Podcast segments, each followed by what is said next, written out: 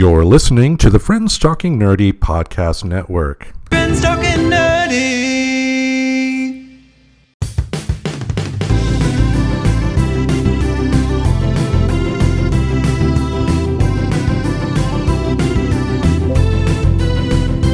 If your friends are nerdy and you are nerdy too, I want to talk to you. Friends Talking Nerdy! This is Tim the Nerd coming at you with a Friends Talking Nerdy special report. As reported on on previous episodes of Friends Talking Nerdy, Professor Aubrey was excited this year to go to Burning Man. And if you've seen the news, it's been fun this year. Um, I did have a couple of people reach out and ask about Aubrey's whereabouts and safety. So I wanted to have this special report here to tell you that Professor Aubrey is back home and safe. I have returned from my adventurous travels at Burning Man twenty twenty-three.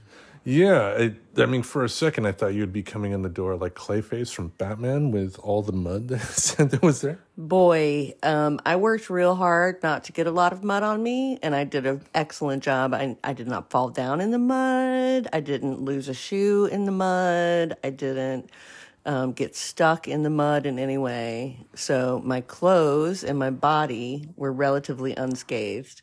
My shoes, on the other hand, were completely ruined the moment they touched it. You didn't have any plastic bags?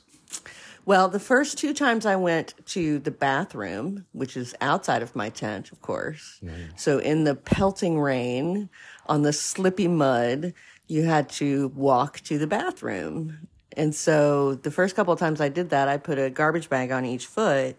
And, you know, I made good time. It didn't stick. It was amazing.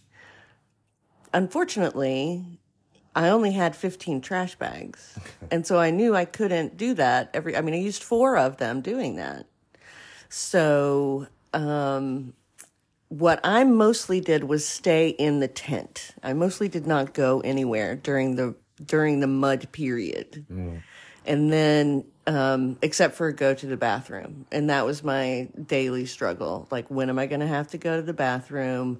What am I going to do when I have to go to the bathroom? Because the other problem, when it rained, the area in my camp got really fucked up really quickly because it was a staff camp, yeah. and that's where people were working. And so we had to get out to work. So people were driving on the that part of the playa, and so it got all rutted and it mashed up and churned up, and like you couldn't walk through it really. You had to walk around it.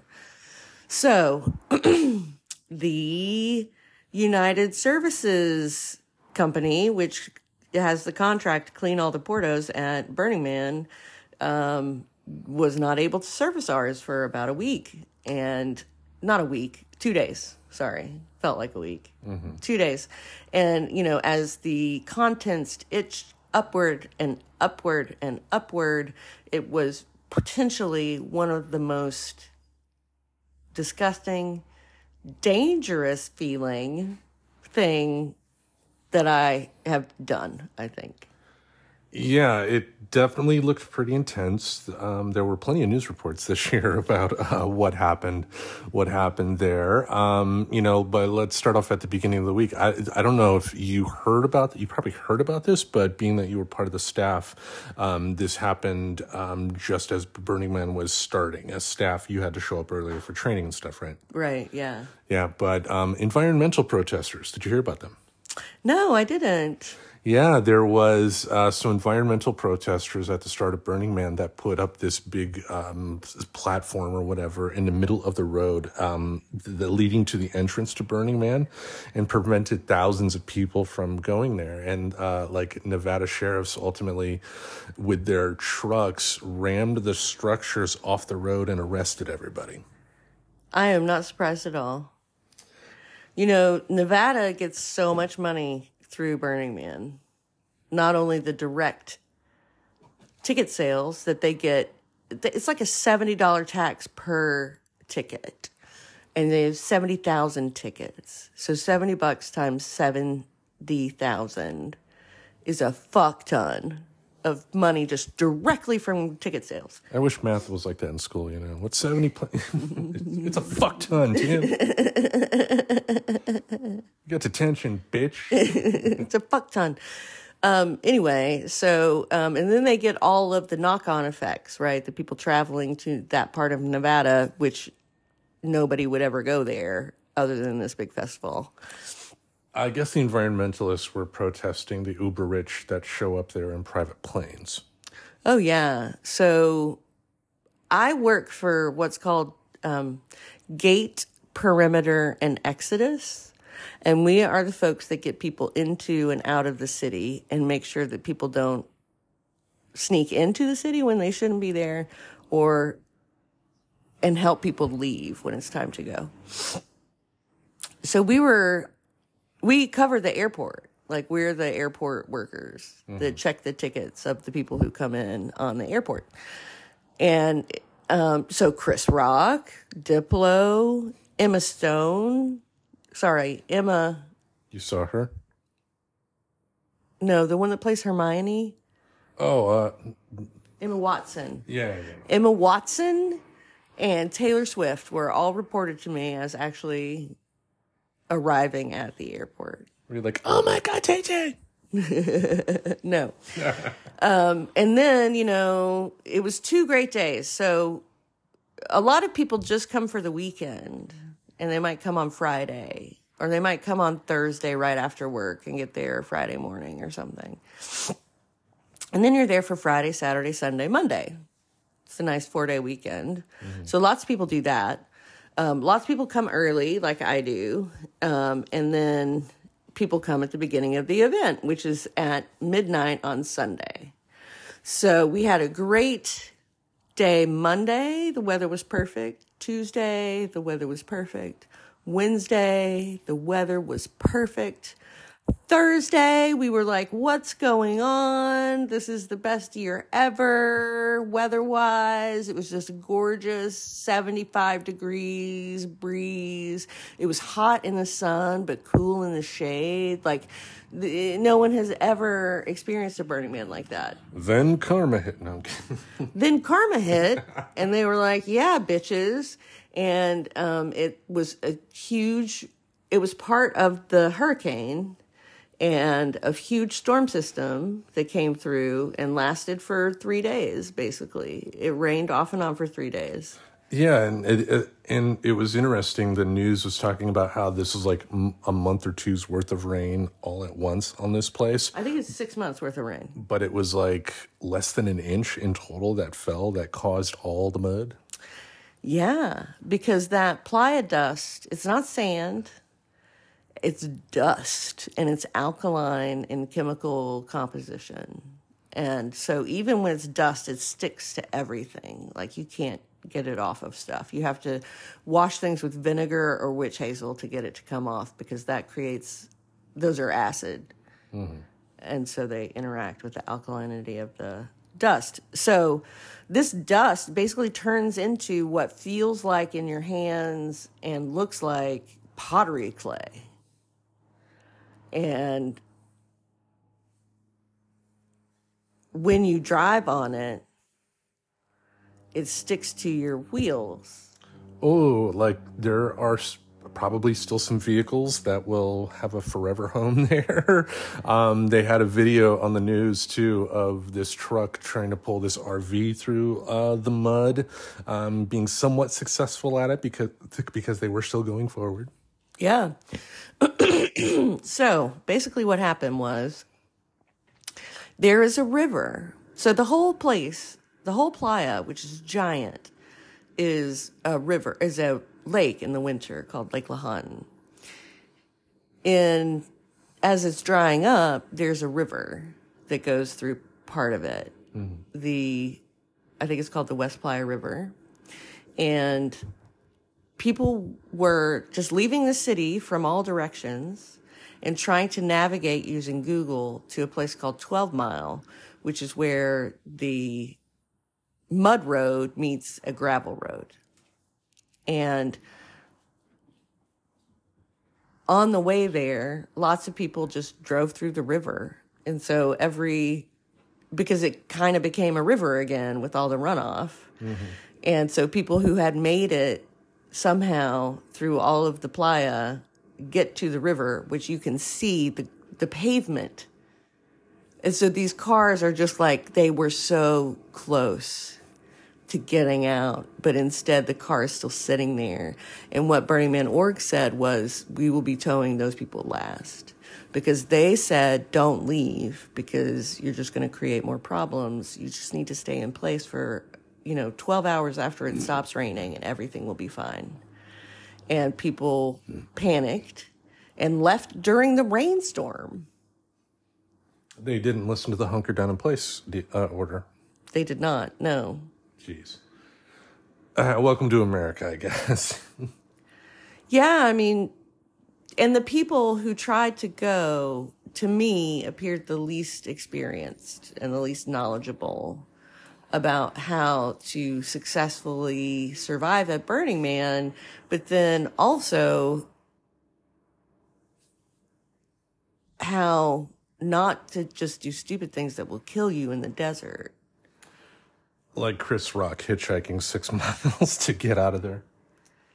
Yeah, I mean, I think that's smarter. The walkouts were somewhat smarter than the driveouts, because what happened is that people were going out this entrance and there's no services, there's no bathroom, there's no anything. It's just a spot on the map.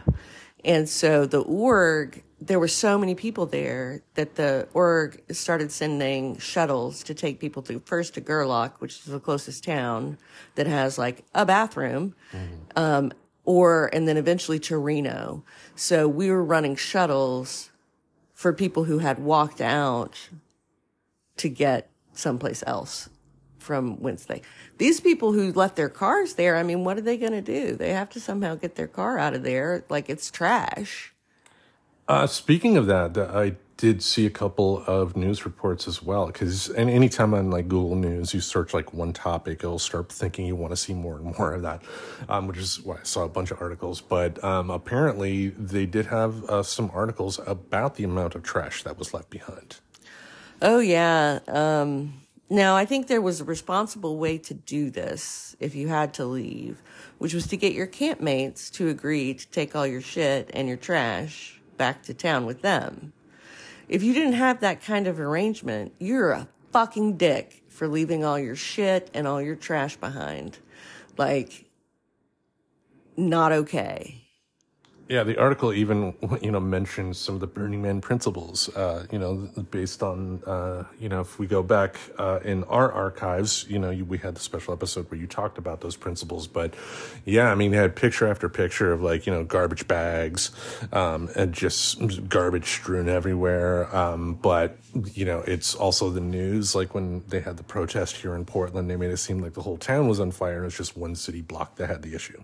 Right, yeah. And, um, you know, that big picture they put of all the cars, like the twelve lanes of cars, that's Exodus. That happens every year. That was not special to this year. That is how we get all of the people out of the city in a day, is that you have twelve lanes of traffic, and then you whittle them down and whittle them down and whittle them down to one lane. And they did have the, they did comment in the news about that too, about how people's tensions were frayed. And I'm like, this is America. People slightly inconvenienced will be just that enraged on the road.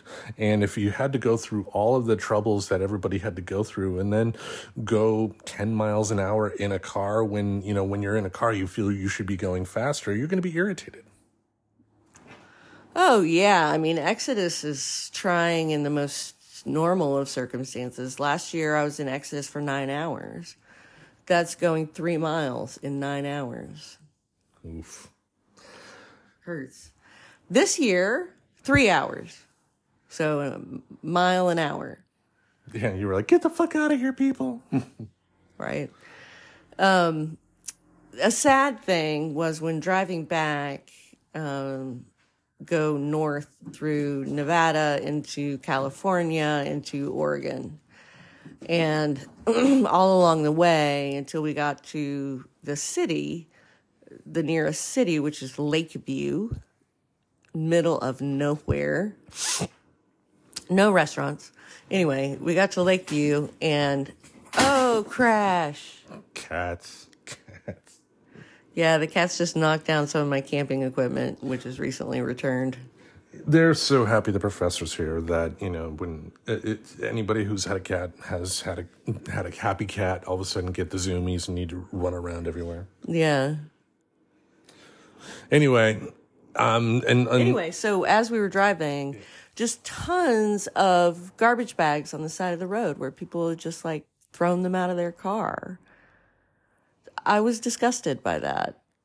You know, it's not everybody that goes is there for the principles. Like, some people go because they've just heard about it and they want to go, but, like, they don't know anything about it. Like, they don't read anything. They really just have no clue.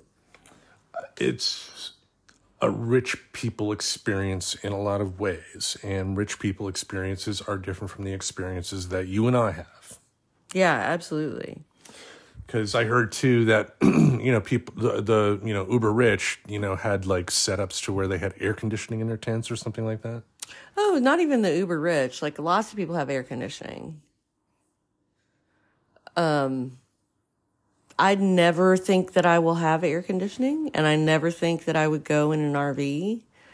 Um, those just seem like comforts you don't need at Burning Man.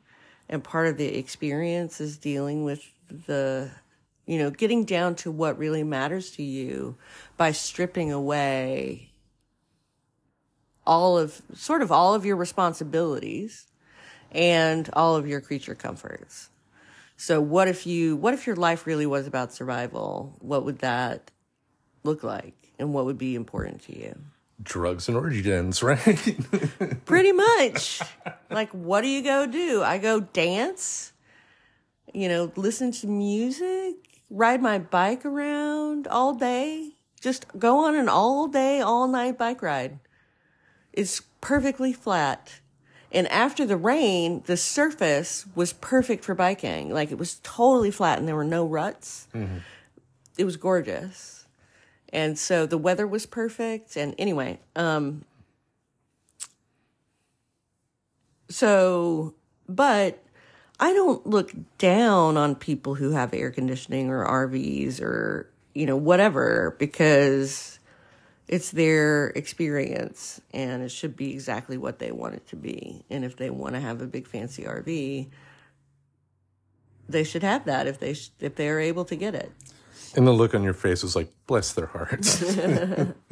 I mean, uh, there is something called plug and play, which is where you don't do any of the prep. You don't do any of the getting your camping shit together. You don't do any of the food.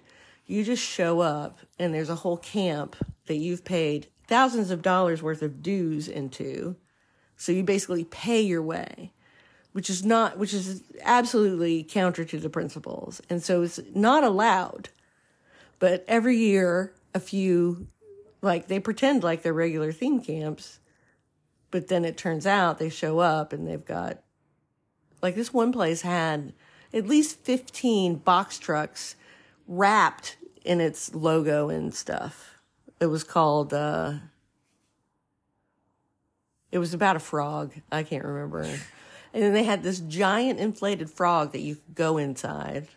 And it was just obviously paid for by some corporation or some really rich person. And then tickets sold to be part of it. Wow. Some people are scumbags. And yeah, and I mean, I think it's a capitalist thing to try to exploit every potential resource.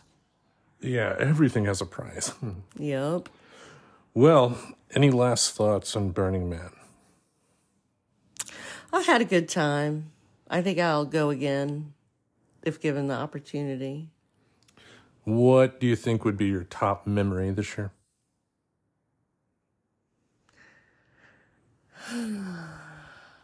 By the look on your face, orgy den. Didn't make it to the orgy den, no, actually.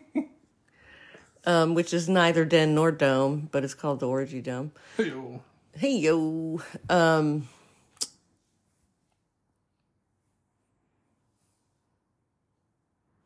You know, I'd say my favorite memory is actually working in the lanes. So there are six lanes when you come into the city, and there's a couple people at each lane searching all the cars, checking the tickets, and processing people into the city. And that was my job one day. And I just had such a great time meeting all the people that were coming in, and seeing all their different stuff and their different rigs and how they were planning on living and what they were most excited about. Like, I had about thirty seconds to talk to each of them. Nice. And it was just really fast paced and really fun. And there were dust storms, and it just felt like it was Burning Man. It was one of the last days before it rained. And, um, yeah, I'd say that is sort of the most colorful memory. Lots of foreign people, lots of Europeans, um, it was early enough that they weren't idiots, mostly. That that's all. The you can idiots ask for. Really come in towards the end, and I have lots of stories of idiots who showed up, like um, the guy in an Audi convertible who had forty gallons of water and absolutely nothing else, like no clothes, no food, no nothing. Um, he was Russian. But luckily, there's a Russian native on the Gate crew, and so he was able to tell him, like, what an idiot he was being and send him back to Reno. What was the logic behind just bringing water? I mean... And forty gallons of water is enough for at least four people. Maybe he had one of those prepaid camp setups, I don't know. Oh, maybe, and he was in charge of bringing some water. Possibly. I don't know. Yeah, no, totally. Yeah. Anyway, sounds like you had a lot of fun this year. Um, you survived the Ebola outbreak, right? I did. I got no Ebola, even though the Tuertos were very, very full. That was the worst part. And um, all those, uh, you know, Jurassic Park-era crustaceans that rose from the ground because of this.